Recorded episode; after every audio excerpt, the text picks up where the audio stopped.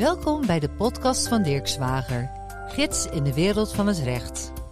Welkom allemaal bij de podcast BTW-aspecten van valorisatietrajecten. Ik ben Petra de Waal, BTW-specialist bij Dirk Zwager. En ik ben Christel Jeunink, IE-advocaat bij Dirk Zwager. Deze podcast is deel 3 in de serie podcasten van ons valorisatieteam. Ons valorisatieteam bestaat uit advocaten, fiscalisten en notarissen samen begeleiden wij ehm, instellingen bij het naar de markt brengen van nieuwe innovaties. Vandaag gaat het dus over BTW-aspecten van valorisatietrajecten. En, en Petra kan ons daar alles over vertellen. Petra, kan je misschien aangeven wat het belang is van ehm, BTW binnen valorisatietrajecten? Ja, uh, veel partijen valoriseren hun kennis. Dat kunnen private of publieke organisaties zijn, of een combinatie van beide.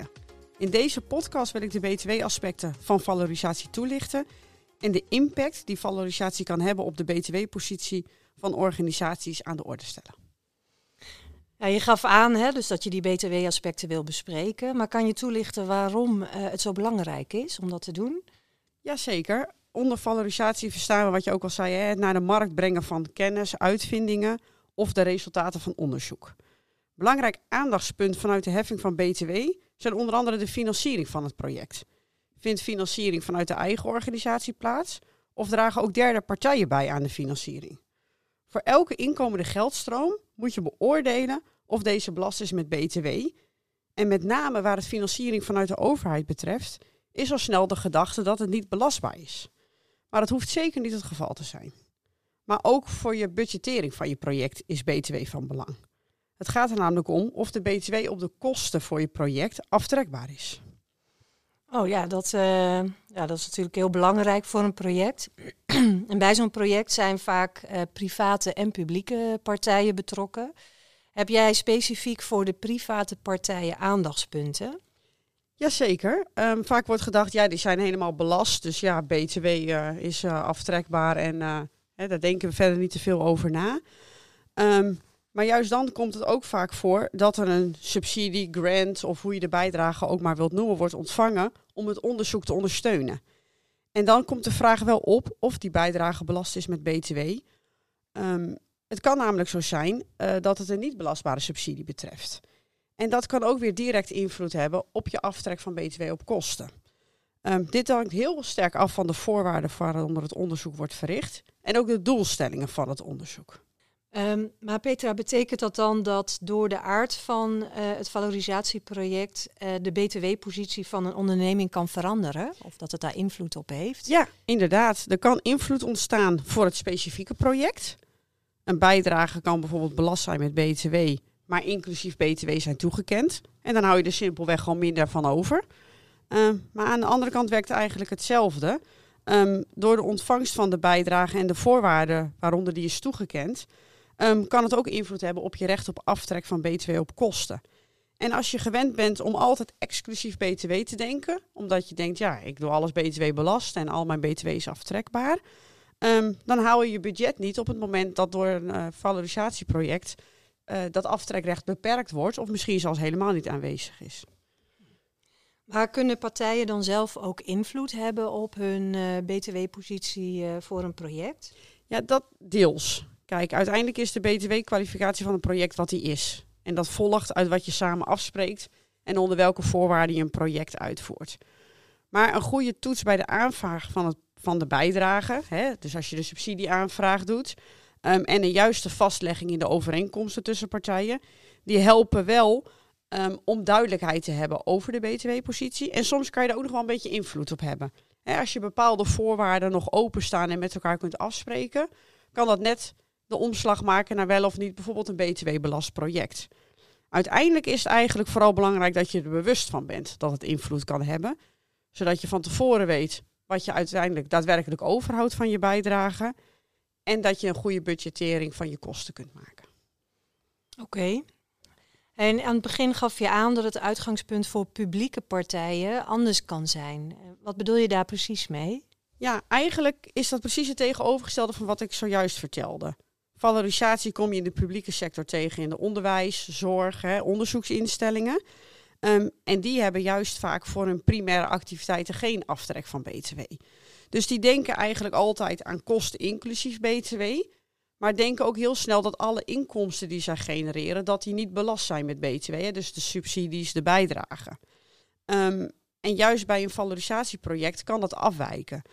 Ehm, een bijdrage kan dus ehm, wel belast zijn, waardoor hè, de netto minder wordt overgehouden. Dat is eigenlijk hetzelfde hè, als bij de private partij. Alleen is de verwachting vaak aan de voorkant anders. maar het kan ook zo zijn dat je voor een bepaald project ineens wel aftrek van BTW op kosten hebt. Terwijl je dat voor je primaire activiteiten nooit hebt.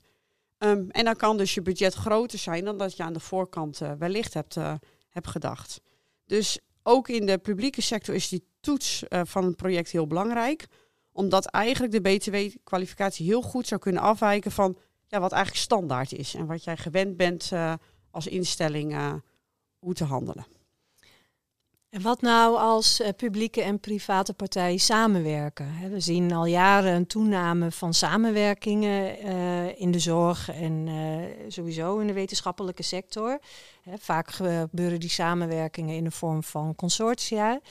Um, ja, hoe, hoe, gaan, hoe moet daarin worden omgegaan met BTW en dat soort samenwerkingsprojecten? Ja, ja, die zie ik ook in de praktijk heel veel. Die worden ook vaak hè, zelfs verplicht gesteld bij de aanvraag van een bijdrage, dat je het samen doet. Ehm, en uh, ik zie in de praktijk ook best wel wat aandachtspunten. En ik zal er vandaag in deze podcast een aantal delen. Um, en het eerste is eigenlijk dat je bewust bent van die verschillende uitgangspositie van partijen. He, zoals ik net al aangaf, de private partij denkt vaak exclusief BTW en de publieke partij inclusief BTW. En als je die verschillen, als je daar niet bewust van met elkaar, dan, uh, dan kan je langs elkaar heen gaan praten en uh, van verschillende uitgangsposities uitgaan. Um, dus dat is een hele belangrijke. En daar zie je dus al heel veel miscommunicatie uh, tussen partijen ontstaan. Um, en dat leidt dus ook tot verwarring. Hè? Hoe is er begroot? Wie denkt in een ex-BTW? Um, en die, ja, dat bij elkaar brengen van partijen en het goede uitgangspunt, dat is vaak al een hele uitdaging. maar daarnaast uh, kent de BTW ook een heel ruim ondernemingsbegrip. Dus wat er kan ontstaan is dat een consortium of samenwerkingsverband voor de BTW eigenlijk een soort eigen ondernemer is. Dus die til je feitelijk uit de organisaties die samenwerken en kent zijn eigen positie, moet zelf een BTW-nummer aanvragen, zelf aangifte doen um, en komt dus eigenlijk los te staan van de instellingen.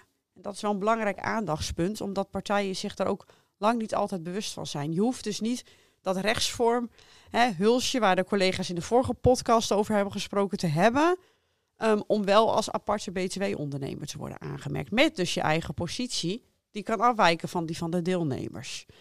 Um, en een ander belangrijk aandachtspunt is eigenlijk andere partijen die een bijdrage leveren aan het project. Bij de aanvraag van je bijdrage heb je als consortium de deelnemers uh, geïdentificeerd en iedereen heeft recht op een deel van de bijdrage. Um, maar er wordt eigenlijk altijd gewerkt met een penvoerder die dat geld eh, beschikbaar krijgt en gaat verdelen over de deelnemers. Nou, wat in de praktijk nog wel eens gebeurt, is dat er ook partijen worden benoemd die je gaat inschakelen in het kader van het onderzoek. Laten we zeggen onderaannemers. Um, maar dit zijn geen deelnemers, dus zij zijn niet gerechtigd tot de bijdrage vanuit de subsidieverstrekker. Dus dat betekent dat op het moment dat een onderaannemer iets voor de samenwerking of voor het project doet, dat hij gewoon een factuur met BTW moet sturen. Um, en daar gaat nog wel eens mis dat er wordt gedacht, ja, we kunnen de bijdragers gewoon doorstorten. En als de bijdrage zonder BTW is, gaat die zonder BTW naar alle partijen toe. Maar ben je onderaannemer en niet gerechtig rechtstreeks tot de bijdrage, als onderdeel van de samenwerking, als deelnemer, dan moet je gewoon met BTW factureren. Um, en is dat dus een andere positie dan die een, uh, een echte deelnemer in de samenwerking heeft. En daar ontstaat ook nog wel eens uh, verwarring over. Maar dan lijkt het me dus super belangrijk dat al bij het opstellen van de begroting uh, daarmee rekening gehouden wordt. En dat wordt gekeken welke uh, ja, te verlenen diensten voor het project BTW-plichtig zijn of niet. Zeker. Dat budget, ja, echt uh, in het budget moet je echt weten um, ja, hoe je moet begroten en welke kosten in of ex-BTW zijn en hoe je bijdrage binnenkomt. Anders kan je eigenlijk geen goede projectbegroting maken. Ja. En daar moet je dus inderdaad dan ook eh, op dat moment al bedenken welke onderaannemers je nodig hebt uh, in het uh, project. Ja, ja, en bewust zijn dat die dus wel met BTW zullen factureren. Ja. ja. Ja, jeetje, dat zijn uh, echt genoeg aandachtspunten. En lijkt me heel belangrijk dat in ieder geval samenwerkende partijen zich daarvan bewust zijn. En ook op, nou ja, in een vroeg stadium ook advies inwinnen daarover. Ja. Heb jij misschien voor onze luisteraars nog een laatste advies of een conclusie? Ja, we hebben natuurlijk een hoop net, net besproken. En wat je aangeeft, hè, dat is een beetje herhaling. Maar echt zorg dat je tijdig de boel goed in kaart hebt, goed vastlegt en dat voor iedereen duidelijk is uh, wat de fiscale positie is. Um, maar wat daarnaast misschien wel heel leuk en ook nuttig is voor partijen die dit veel doen, is om eens een keer eh, een workshop met de betrokkenen binnen de organisatie te organiseren. Waarbij je eigenlijk samen over al die aandachtspunten van gedachten wisselt. Aan de hand van je eigen project, hè, uit je eigen organisatie. Um, maar dan zie je ook dat heel veel mensen betrokken zijn en een rol hebben. En dat je gewoon meer ja, begrip voor elkaars uh, positie hebt in de organisatie en, uh, en meer kunt signaleren. Ja. Ja, en ik neem aan dat jij dan ook graag bereid bent om zo'n workshop uh, te verzorgen, ja, Peter. Het is, het is hoe dan ook heel erg leuk, heel erg leerzaam en, en heel erg nuttig om, om die kennis ook op die manier over te brengen. Absoluut. Ja. Nou, heel verhelderend, ook voor mij. Uh, dankjewel, Petra. En nou ja, aan alle luisteraars, heel veel dank voor het luisteren.